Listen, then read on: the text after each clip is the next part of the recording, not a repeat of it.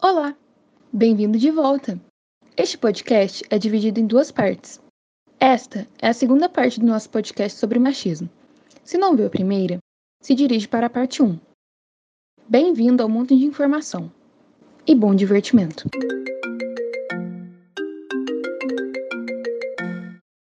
Gente, é, eu queria trazer uma ênfase aqui que, assim, idolatrar um homem, colocando ele sempre como melhor, chega a ser completamente doente em, quaisquer situações. Porque, tipo, as situações cotidianas, por exemplo, consideradas normais, são vistas como elevadas, sabe? Por exemplo, é, é, estranho como você vê na internet muitas pessoas elogiando algum homem ou dizendo que ele é especial quando ele simplesmente faz os serviços da casa. O homem que cuida da casa em que ele mesmo vive só está fazendo as tarefas domésticas. Não tem por que enaltecê-lo justamente por fazer o mínimo, saca? As pessoas têm o costume de dizer: ah, mas o marido está ajudando a mulher em casa. O problema disso daí está na própria frase quando diz: ajuda a mulher. As tarefas domésticas são da casa, não da mulher. Por isso, o povo tem que parar de usar essa frase dizendo que ajuda, sabe? Porque, na verdade, ele divide. São conceitos completamente diferentes. O lógico, em questão de limpeza e organização, é que exista um padrão. Não simplesmente que tudo fique em cima de um só alguém, que limpe, passe, estenda e dobre, e as outras pessoas da casa apareçam de vez em quando em forma de ajuda e sejam vangloriadas por isso, só porque são homens. Quando na verdade eles têm tanta obrigação quanto elas. É um absurdo. O que entra na questão de que justamente essas atividades que se tornaram profissões depois que as mulheres puderam sair para trabalhar, sejam as profissões mais mal pagas no mercado de trabalho, e são majoritariamente ocupadas por mulheres, como as empregadas domésticas, onde em 2009 92%, que corresponde a 5,7 milhões, eram mulheres, e 3,9 milhões eram negras, o que apresenta um machismo estrutural muito bem exercido e unido ao racismo. Na educação básica, 80% dos professores são mulheres também. Isso fica cada vez maior quando a gente vai para a paternidade em si, né? Porque agora tá tendo essa onda de bebê de gente famosa. E é impressionante quando todo mundo vê, sei lá, um, um cara ajudando a amamentar o filho, assim, dando uma madeira e tal. O povo fica tipo, nossa, que paizão. Tipo, cara, ele não tá fazendo mais nada do que obrigação dele, sabe? Não é porque a mãe teve filho e tal, que ela tem que cuidar de todas as necessidades. Quando um cara aprende a trocar fralda, é tipo aquela animação, tipo, nossa, ele é muito bom mesmo. Cara, é obrigação dele. Ele é tão. É, a responsabilidade do filho é tão do pai quanto da mãe. A criação do filho depende tanto do pai quanto da mãe. Eu não entendo esse tipo de saudo, saudacionismo que fala. Enfim, é isso. Pesquisas apontam que a maioria das mulheres trabalha três horas diárias a mais do que outros homens.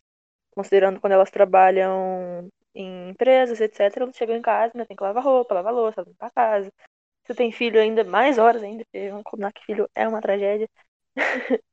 Mas o negócio é o seguinte, se você é casada e os dois trabalham fora, se você chega em casa, o seu marido senta no sofá, você senta no sofá também e os dois ficam esperando a janta ficar pronta. Como é que vai ficar pronta? A gente não sabe, mas você fica esperando também. Mas essa questão que a Rara puxou sobre figura paterna e tal, a gente também tem muito essa de que, nossa, a gente vê o pai, o pai é uma figura forte, é, ele protege, ele é o provedor da casa. E tem muito pai que nem aparece, sabe? Por exemplo, em, em festas escolares, em reuniões. Você pode ver que tem sempre a mãe lá. Às vezes a mãe até trabalha em outras empresas, mas a mãe ainda tem na escola. Então, eu juro pra vocês que eu já tentei pesquisar e eu não sei exatamente da onde saiu essa ideia de que apenas a, a mãe cuida da criança. O pai, ele simplesmente pega ela no colo, vai dar um passeio e fala assim, ah, esse aqui é meu filho. Aí todo mundo fala, nossa, pai incrível que você olha, nossa, é perfeito. Sendo que ele só não tá fazendo mais a obrigação que ele tem, gente. Ele ajudou a colocar o filho no mundo, ele colocou outra vida no mundo. Não, é, não tá fazendo mais do que a obrigação de manter essa vida viva eu acho que essa questão paternal também entra muito na questão do aborto mesmo. Porque, tipo assim, a sociedade, ela condena as mulheres que escolhem não ter filhos, mas tolera homens que, mesmo tendo filhos, escolhem não ser pais. E essa frase é, tipo, muito pesada. E tá totalmente certa, sabe? Não, não tem o que falar. A frase por si só, ela já é autoexplicativa. É, em relação a pais ausentes, a gente pode considerar que muitos deles não querem assumir responsabilidade. Por exemplo, os pais que são separados. Às vezes o pai só aparece no final de semana, leva o filho para passear, faz as vontades do filho, deixa ele sair fazer o que quer e depois joga a responsabilidade na mãe. E aí a mãe fica sendo vista como chata. Até mesmo pais que estão juntos mesmo. Às vezes o pai deixa a adolescente, a criança fazer o que ela quer sem se preocupar com o peso que isso pode causar, com as consequências daquela atitude, e a mãe fica sendo vista como chata, tipo, ah, é, tipo assim, meu pai deixa fazer o que eu quero, faço isso, faz aquilo, me dá tudo que eu quero, mas a minha mãe me põe de castigo, minha mãe só reclama, minha mãe fica pegando meu pé, minha mãe é chata, minha mãe é isso, minha mãe é aquilo. Então, tem muito disso, sabe? É a questão de não assumir responsabilidades. Às vezes por não querer, às vezes por ter medo. De acordo com o que a Lari falou, eu vivo isso, onde que quem cuida e quem me cria, assim, é minha mãe, meus avós, meu pai é ausente e ele procura eu e meu irmão quando quer sair mesmo e diversão. Isso eu consigo ver que tem todo o machismo atrás disso, né? Porque ele acha que a obrigação dele é só vir ver eu e meu irmão todo final de semana e pagar a pensão, que a pensão nem dá para sustentar eu e meu irmão. E esse negócio de força, de que o homem tem é considerado mais forte que a mulher tal, pode ser sim uma força assim física, mas não é emocional. Porque tudo que eu vi que a minha mãe passou junto com meu pai, nem um pouco que meu pai ia passar isso com uma outra pessoa. Então, pode até ser que tenha força física, mas emocional não tem. E outra coisa também, qual é a diferença que uma parte, um órgão sexual, só porque o meu pai tem um órgão diferente da minha mãe, não quer dizer que ele é melhor do que a minha mãe. Porque a criação que a minha mãe me deu e o que o meu pai faz por mim e pelo meu irmão é completamente diferente. Que eu tenho certeza que a minha mãe daria vida por mim. O meu pai eu já não tenho certeza, porque eu não tenho nem um pouco de confiança no meu pai por todas as atitudes que eu já vi ele fazendo. Seguindo nessa mesma lógica, a gente pode perceber que o sentimento paternal ele é recente até porque na, na idade pré-histórica, no Paleolítico, até mesmo no Neolítico, os pais, entre aspas, eles iam apenas e engravidavam as mulheres e depois saíam de casa para engravidar outras, sabe? Mas não tinha aquele sentimento de pai, de ter que cuidar dos filhos, alimentá-los e tudo mais. Isso quem sempre fez, desde os períodos pré-históricos, foram as mulheres entende? Então é uma questão histórica também que a gente pode estar tá relacionando com esse fato. Ah, é muito aquela questão, né? Minha namorada é minha propriedade. E é real, os caras chegam pra dentro com sua namorada, eles não estão nem aí se, se você curtiu a chegada dele ou não.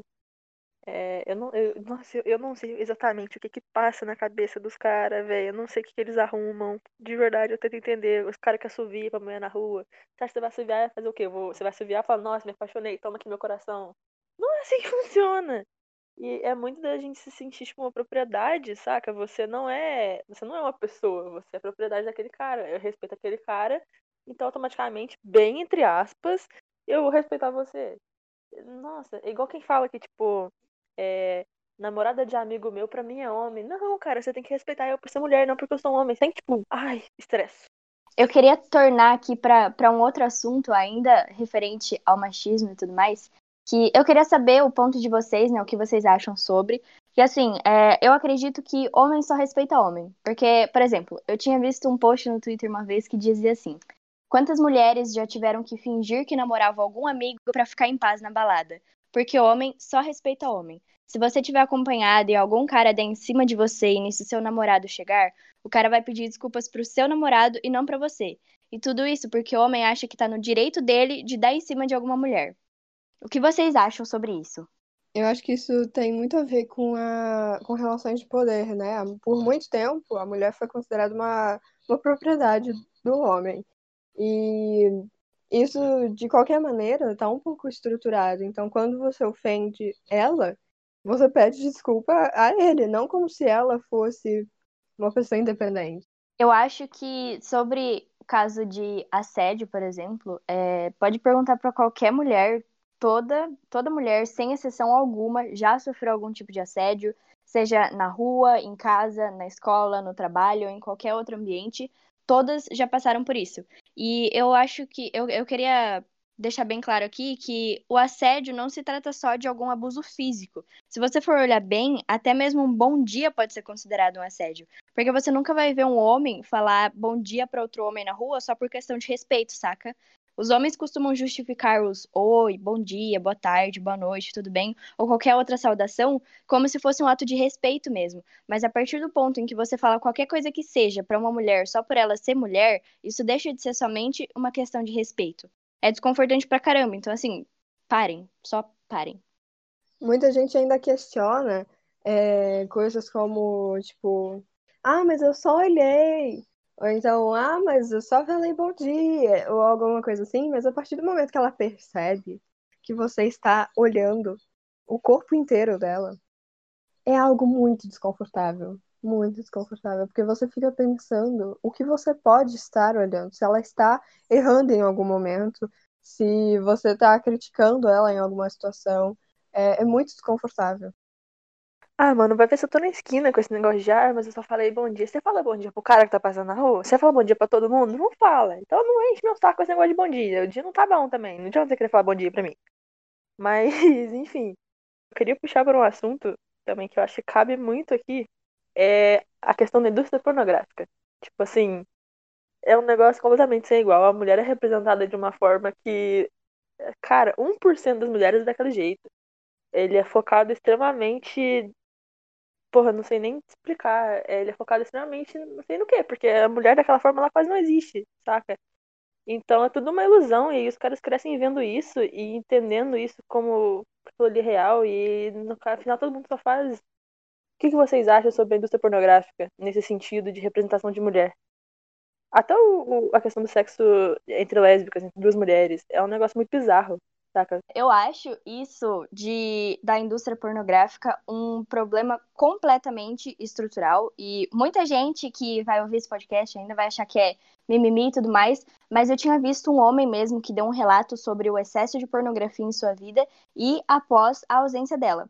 A pornografia ela é literalmente usada somente para erotizar o homem. E é nítido que a maior parte dos orgasmos femininos, se não todos, são forjados. Porque a partir do momento em que o homem passa a fazer o uso da pornografia, ele começa a associar aspectos doentios como atos normais da sociedade. Isto é, começa a normalizar o incesto, o estupro, o assédio e principalmente passa a entender a mulher como uma objetificação sexual mesmo. Isso está ainda mais presente no pornô lésbico, por exemplo, porque nenhuma mulher está ali para o prazer de ambas, mas sim para meio que cumprir o papel, entre aspas, de excitação para um homem. É justamente aquele negócio de ver duas mulheres se beijando é legal, é excitante, mas ver dois homens se beijando é coisa de boiola, já é preocupante. Então, na verdade, a sociedade, muito antes de ser homofóbica, ela é extremamente machista por colocar um papel na mulher na qual a mesma não condiz. Para mim, aquilo tudo ali é completamente irreal e é feito pro. e é egocêntrico. Você desrespeita um outro ser humano para alguém sentir prazer. Isso é muito preocupante, essa necessidade. Além do salário que elas recebem, né?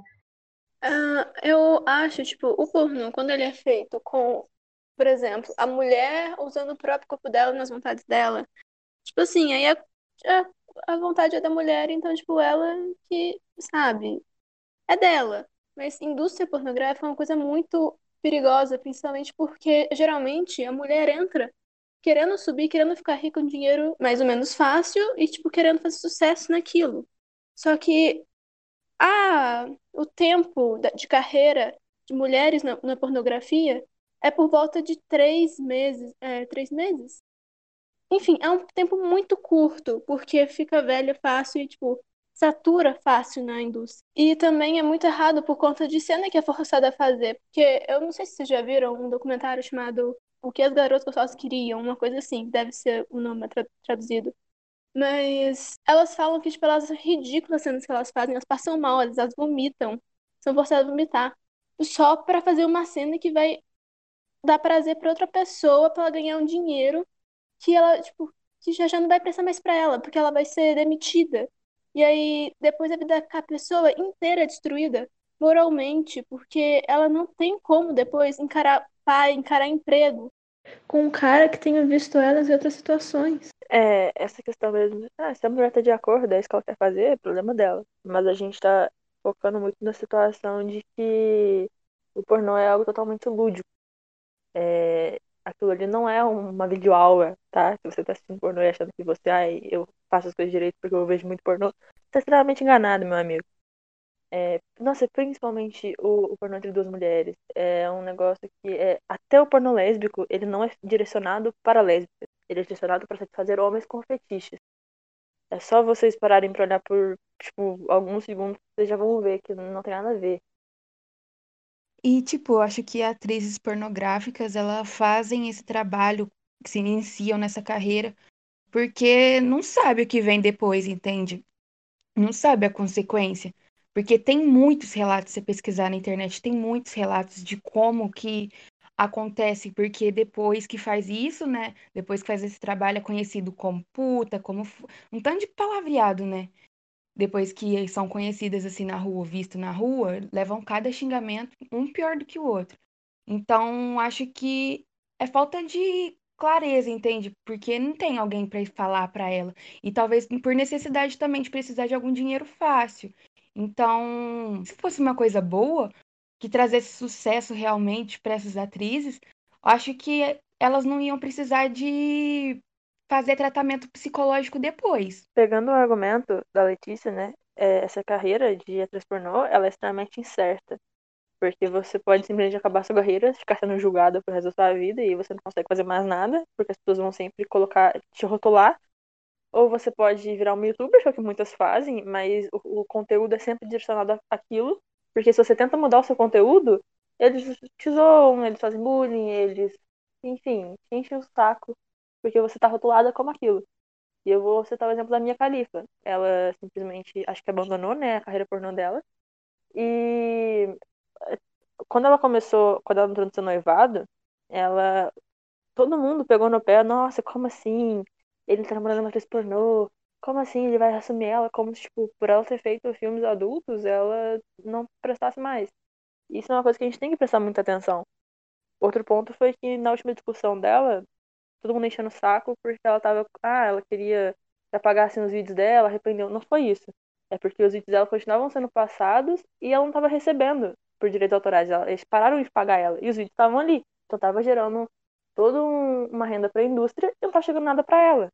Isso gerou uma, um, uma discussão, dividiu muita gente na internet sobre ela tá enganando a gente ou não, sendo que ela sempre deixou muito claras as intenções dela. Outro ponto também. Todo mundo quer assistir as mulheres performando lá porque é interessante e prazeroso, ok. Mas depois que você conhece essas mulheres, que você entende que elas são pessoas reais, você começa a julgá-la como se aquilo fosse completamente fora surreal, uma ideia perversa e vagabunda, sabe? Não faz sentido, a conta não fecha. Se não tiver quem faça, não vai ter para você assistir. Então simplesmente respeite quem tá fazendo algo para uma sociedade, para os homens em geral. E em toda essa questão de renda, que é o que é mais discutido no, nos filmes pornôs, porque é uma coisa surreal quanto eles gastam para produzir e o dinheiro que chega para as atrizes é algo totalmente desigual para o homem. O homem tem uma duração de carreira maior, ele é visto como, nossa, ele é foda. Não, porque ele transa com várias mulheres. E aquilo lá nem é real, né? Se você for ver depoimentos, a maioria delas que hoje em dia são famosas na internet, por ser youtuber, instagrammer, qualquer coisa, elas falam que aquilo lá não dá o mínimo de prazer para nenhum dos dois. O cara toma uma remediada danada pra conseguir ficar com ereção, porque eles ficam horas gravando. A mina chega uma hora que já não tá sentindo mais porcaria nenhuma. Eles ficam com dor, eles tendem músculos, porque é, uma, é um movimento que tem que ficar fazendo todo momento, são horas de gravação. E isso tudo pra, vai mais renda para a indústria e até o homem. O salário do homem também não é lá essas coisas, mas o da mulher é bem mais baixo. Enfim, o capitalismo nosso cada dia, né? Eu queria é, deixar ênfase aqui que, assim, desculpa que eu vou falar, Marcos, se você quiser, corta isso depois. Mas, assim, é, as mulheres na indústria pornográfica fazem procedimentos estéticos para parecerem como se fosse uma boneca. Gente, mulher real não é assim. Mulher tem celulite, mulher tem estria, mulher não tem um corpo perfeito, buceta não é rosa. que ódio. Enfim, é, basicamente nada do que mostra na indústria pornográfica é real, entendeu? nada. Mas eu vi é, várias matérias falando sobre atrizes pornô que fizeram cirurgia nos lábios internos. Porque não, nem todos eles são realmente internos, sabe? Existem muitos lábios internos que eles são vistos externamente. Que eles não ficam só dentro da vulva e, e tudo bem, porque né? Normal, natural. Só que não, elas fazem cirurgias para cortar. Isso, nossa, me parece muito desesperador. Só para você se encaixar num padrão. E aí quem assiste se sente pior ainda e querendo se encaixar no mesmo padrão, o que é ridículo, não é, não é só normal a gente falar, não, tá suave, né? É uma coisa normal, a gente encara como uma coisa normal. Ninguém tem que fazer nada do que não quer para encaixar no padrão de outra pessoa. E aí eu acho que a gente ia ser muito mais feliz. É, mudando agora um pouco de assunto, falando. Esse assunto a gente acabou falando de forma desconstruída, mas ele é extremamente importante. E acho que o assunto agora vai ser puxado, ele merece uma atenção completamente maior, a gente falar mais sobre ele, ele não pode ser tratado do jeito que ele é tratado agora. Ele é falado, mas não na, na com a magnitude que ele deveria que é sobre o feminicídio e como as taxas estão aumentando, principalmente nessa situação de pandemia, onde as mulheres se encontram encurraladas em casa, é, sem a convivência com amigos, sem nem aquele meio tempo de levar o filho na escola, ou então de o marido sair para trabalhar. Elas estão completamente encurraladas em casa. E isso é extremamente preocupante porque as taxas realmente aumentaram, assim como as taxas de suicídio também aumentaram. E eu queria muito saber a opinião das mulheres que estão falando aqui né, gravando esse podcast, qual é a visão de vocês? Eu sei que é uma situação terrível que a gente está passando, mas qual é o sentimento que, que nasce em vocês quando vocês percebem que estão matando a gente? Porque quando eu vejo uma mulher que foi assassinada, feminicídio, é, relacionamento abusivo, eu sinto que eu perco uma parte de mim. Porque eu. Enfim. É, qual é o sentimento que nasce em vocês vendo que, por ser mulher, a gente corre risco de vida. Simplesmente por ser mulher. Bom, é, eu acho que a questão do feminicídio é, nem tem que explicar muito, porque é como o caso do homossexual que morre na rua só por ser homossexual. A mulher, por sua vez, tem medo de sair na rua, ser assediada, estuprada, violentada, sequestrada, perseguida ou até mesmo morta somente por ser mulher. Consegue entender o quão desconfortante é você carregar o peso de ser alguém completamente normal e ainda assim ser tratada com tamanha diferença? É, é surreal uma coisa dessa que é imposto pra gente, sabe? Você perguntou sobre o sentimento. Acho que é na base do ódio mesmo. Não, tô zoando. A gente tem que encarar isso como uma situação real e que deva ser resolvida, né? Claramente. Porque nós precisamos de espaço. O mundo é nosso também sabe, nos matar simplesmente porque somos mulheres ou porque ocupamos um espaço dentro de casa e ou dentro de uma sociedade. Nós fazemos parte disso, por que não? Então, toda vez que eu vejo uma reportagem assim, eu penso em como isso é completamente desnecessário e junta com uma realidade imposta. E é uma coisa muito triste, tipo, você ser morta simplesmente porque é mulher é algo desesperador.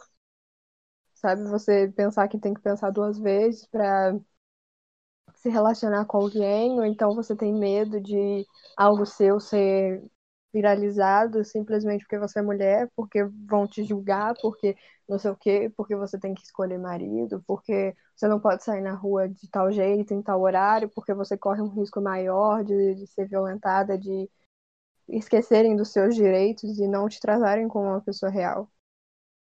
Todos nós merecemos respeito, minimamente. E muita gente fala também que a lei do feminicídio e a lei Maria da Penha, elas são direitos é, exacerbados nossos, como se elas fossem coisas que não, não sejam necessárias. Então, assim, gente, quando tem uma casa pegando fogo, você manda um bombeiro para aquela casa. Você não manda um bombeiro para todas as casas do condomínio, simplesmente porque elas não estão pegando fogo. Você precisa resolver um problema. Bom, é, sobre o que a Ana tinha falado antes, eu fico até triste sobre por a gente ter esse peso de ter que pensar duas vezes antes de agir de tal forma Sendo que, assim, uma vez eu tinha visto um post no Twitter de um homem que tinha falado que corrida noturna é muito bom. E eu fiquei pensando naquilo, tipo, cara, é, é surreal como eu, eu leio aquele texto e fico pensando, nossa, eu não posso sair na rua nem se for sete horas da manhã, porque sempre vai ter um cara nojento que vai assediar de qualquer forma que seja, ou seja tarde, seja noite, em qualquer horário do dia, sempre vai ter um homem para assediar ou para tentar violentar ou qualquer outra coisa do tipo. Então, assim, é uma coisa que dá medo, realmente, dá, dá muito medo. Uma pesquisa disse uma vez que fizeram uma pesquisa com mulheres, né, e disseram que, assim, se a mulher estivesse sendo perseguida por alguém durante a noite, nas pesquisas disseram que a mulher preferia muito que fosse o demônio do que um homem. E é totalmente real, cara. A gente tem muito medo de homem justamente por causa dessa estrutura que sempre foi imposta pra gente, sabe? É, pensar que a gente é ensinada a se a gente for atacada na rua, a gente não pode gritar socorro, porque quando a gente grita socorro, as pessoas ficam com medo. Tem que gritar fogo, porque todo mundo sai na rua pra ver o que tá acontecendo. Então, pensar que você é ensinada a como chamar atenção na rua quando você é atacada. É, cara, é muito triste, sabe? As pessoas ensinando, ah, se você é mulher, anda na rua com a chave entre os dedos, anda com um objeto grande, porque aí é, não anda com o cabelo preso, porque é mais fácil do cara puxar você pelo cabelo. Gente, é surreal você ter que aprender isso. E você pensar no, nas formas hoje em dia que são usadas na internet para ajudar a gente, tipo, é, eu vou usar o exemplo do TikTok, tá? Tem muita gente no TikTok, muitos caras do TikTok que gravam áudios é, falando pra gente ouvir enquanto a gente estiver no Uber. E aí eles falando, ah, a gente já tá aqui esperando, não sei o quê. E, e, tipo, mano, você tem que fingir que tá na ligação com seu pai. Você tem que ouvir o áudio de alguém fingindo que é seu namorado, porque a pessoa tá te esperando. E você pegar o Uber pensando, nossa, e mandar localização para mil pessoas. Simplesmente porque você é mulher, é. Gente, nossa, eu não sei nem explicar direito a sensação, saca?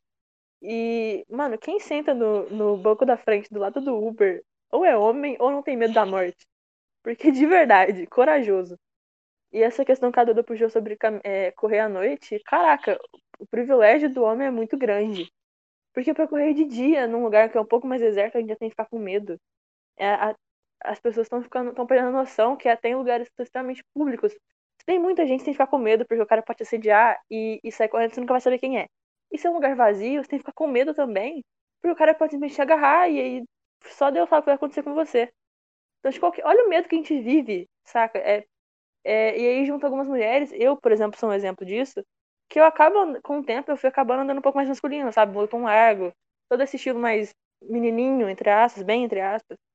É, e as pessoas começam a perguntar por quê. E eu falo, mano, quando eu tô desse jeito, eu jogo um capuz e eu fico cara fechada, ninguém me enche o saco. Então, pensar que eu mudo meu estilo, eu me transformo, eu tento parecer com um cara, simplesmente para ter o mínimo de respeito, ponendo na rua de forma tranquila, sem alguém dar um sorrisinho, sem alguém fazer algum tipo de comentário, é muito triste. É, eu que sou uma pessoa que, que sou muito estressada, sou muito explosiva, e todas as vezes que o cara mexe comigo, eu, eu vou pra cima, eu falo o que, que você falou, mas eu, tipo, depois eu fico morrendo de medo, eu falo, nossa, Larissa, você tem que parar com isso, daqui a pouco você vai morrer. Então, assim, é um sentimento inexplicável você temer pela sua vida simplesmente porque você é mulher. E eu queria muito, tipo assim, eu queria muito que os caras prestassem atenção, porque eu já vi muito vídeo de homem falando assim, eu vou gravar esse vídeo falando sobre como as mulheres sentem medo na rua, porque o homem só respeita homem, eu sou homem, eu vou falar, as pessoas vão me ouvir. Então, pensar que é bom saber que tem caras assim no mundo, mas pensar o quanto é ridículo isso ter que acontecer, saca? É muito triste de verdade. A gente fica sem reação Sobre essa cultura do assédio, assim, do estupro, é, eu tinha visto um texto uma vez que, na verdade, o texto é muito grande, mas eu vou mostrar só um trechinho que, para mim, o, o texto por si só ele já diz tudo. Que se chama assim: Nem toda mulher, mas toda mulher. Nem toda mulher viveu a experiência horrível de um estupro, mas toda mulher sabe o que é ter medo do olhar de um homem. Nem toda mulher mora numa rua ou bairro considerados perigoso, mas toda mulher sabe o que é andar olhando para trás a cada pouco. Nem toda mulher tem receio de pegar Uber com um homem, mas toda mulher agradece mentalmente e respira aliviada quando a motorista é mulher. Sinceramente, acho que eu não preciso nem dizer mais nada. Outro ponto é que isso tá tão intrínseco na gente que eu acho que você, quando você faz ações que te protegem em um ambiente comum, é, como, por exemplo, fazer um coque no cabelo para ninguém conseguir puxar, ou então jogar ele para frente, é, ou então ficar olhando para trás para ver se tem algum, algum homem ou uma pessoa estranha atrás de você, ou ficar olhando pelo vidro do carro para não dar bandeira, sabe? Naqueles carros que ficam estacionados no meio, quando você olha pelo seu reflexo para ver se tem alguém atrás de você. Quando você coloca ações, ou, por exemplo, você coloca uma, uma roupa maior, apesar disso não não fazer com que ninguém pare, é, ainda assim, acho que te protege um pouco mais, ou então você tem essa sensação é, você não tem, você naquela hora, você não pensa que aquilo não deveria estar acontecendo. Naquela hora você pensa que pela sua própria segurança. Eu não penso quando eu vou fazer isso, eu vou olhar para trás ou jogo meu cabelo para frente, eu não não penso que eu, é uma coisa estrutural e que eu não deveria estar sofrendo aquilo. Eu simplesmente encaro como algo que, se eu não fizer, eu posso sofrer algum tipo de retaliação ou violência. É algo muito sério. E muita gente acha que é pela questão da força física, mas não, tem muitas lutadoras de MMA, ou então mulheres muito, muito, aparentemente muito fortes, que derrubam um cara num tapa, é, que mesmo assim ainda são assediadas ou ainda são violentadas não é uma questão de força física, é uma questão de entender o poder e o seu lugar na sociedade. Então, a partir do, do momento que o homem ele encara o, o lugar dele na sociedade como uma figura de poder, que ele é um senhor sobre qualquer outra pessoa ou qualquer outra mulher, é, já torna a vida dessas mulheres muito mais difícil e com uma segurança muito menor ainda puxando para esse lado do capitalismo e como a sociedade usa tudo para ganhar dinheiro, a gente pode falar da indústria da beleza, né? Como a, a gente vê lá no Instagram aquelas mulheres perfeitas, fazendo propaganda de mil e um produtos, e a gente fica naquela, nossa, eu preciso chegar daquele jeito, só que a gente gasta todo o nosso dinheiro suado com produto e para chegar no, no padrão de alguém, e nem essa pessoa que a gente quer alcançar é daquela forma, sabe? Ela usa, tá tudo bem usar mil efeitos na foto, programa teu, mas é, a gente quer chegar num, num, num, nível assim que nem existe. E você já pararam para pensar que se um dia a gente, as mulheres acordarem se amando, acordar, olhando no espelho e gostando do que elas veem, quantas empresas vão falir? Quantas empresas vão ter que fechar simplesmente porque a gente acordou com amor próprio, que é o que deveria ser o básico da vida? Sim, é, eu concordo plenamente com o que você falou sobre falir qualquer indústria de, de beleza, faz, faz todo sentido. E eu acho que essa questão de da gente, como fala, idealizar é, uma mulher do Instagram, por exemplo, ou de qualquer outra rede social, é muito aquilo que os homens impõem pra gente, por exemplo. Vão falar da, do nosso excesso de maquiagem ou da falta dela, vão falar do nosso corpo, tá magra demais ou tá gorda demais. É sempre aquilo, tipo, nunca tem uma coisa perfeita, entendeu? E, na verdade, eu acho que esse ponto perfeito, esse equilíbrio perfeito, vem de dentro da gente, sabe? Esse nosso amor próprio mesmo. Eu acho que a gente não, não deveria ouvir opinião de ninguém, principalmente de homem, porque o que, que homem tem a ver com a gente, sabe? Então, eu acho que, que essa questão de estética, uh, tipo, tudo bem se você quer fazer algum procedimento estético para mudar o seu nariz, mudar o seu peito, a sua bunda ou sua barriga, qualquer coisa que seja, tudo bem, contanto que você se aceite por ser você, entendeu? Não por querer entrar em algum padrão ou coisa do tipo. Acho que depois que a gente começou a ter mais noção de amor próprio, né, com o tempo, as indústrias elas se adaptaram, é, começaram a vender muitos cremes, muitas coisas em formato de autocuidado, que ainda gera um padrão a ser alcançado, ainda gera um tipo de marketing sabe? Que a gente precisa ser de tal forma, que a gente precisa usar tal produto, porque a gente precisa ser igual a tal modelo ou tal pessoa. Então ela meio que se adaptou, o que também temos que tomar muito cuidado, né? Porque isso daí pode virar um, um outro padrão surreal. Bom, agora eu quero falar com você, mulher, que está escutando esse podcast agora e de alguma forma se sente fraca demais para bater de frente com assédio, relacionamento abusivo ou o que quer que seja, é, o que eu tenho para te dizer é: você não é fraca por não enfrentar diretamente essas situações. Aliás, você já é forte demais por estar vivendo em uma sociedade tão machista como a nossa. Não silencie a sua própria voz. Você não tem noção do quão alto você pode gritar sem que antes você grite para descobrir. Nós somos mulheres que sofremos todos os dias por quaisquer razões. E graças ao feminismo, a realidade que vem se tornando é que nenhum homem daqui para frente possa mais nos calar. Somos fortes o suficientes para estarmos aqui vivendo. Então não permita que um homem te silencie. E o principal de tudo, você não tá sozinha. E lembrando, meninas, que vocês estão dentro de relacionamento abusivo, se você está passando por algum problema seu relacionamento dessa magnitude, onde você sofre agressões físicas, psicológicas, é, ligue no 80, que é o, o disco de denúncia para mulheres, tá? Não, não deixe de denunciar, não deixe de procurar ajuda, porque a gente não sabe o dia de amanhã e pode ser que aconteça uma tragédia. Então, por favor, denunciem, por favor, liguem, busquem ajuda. E é nóis.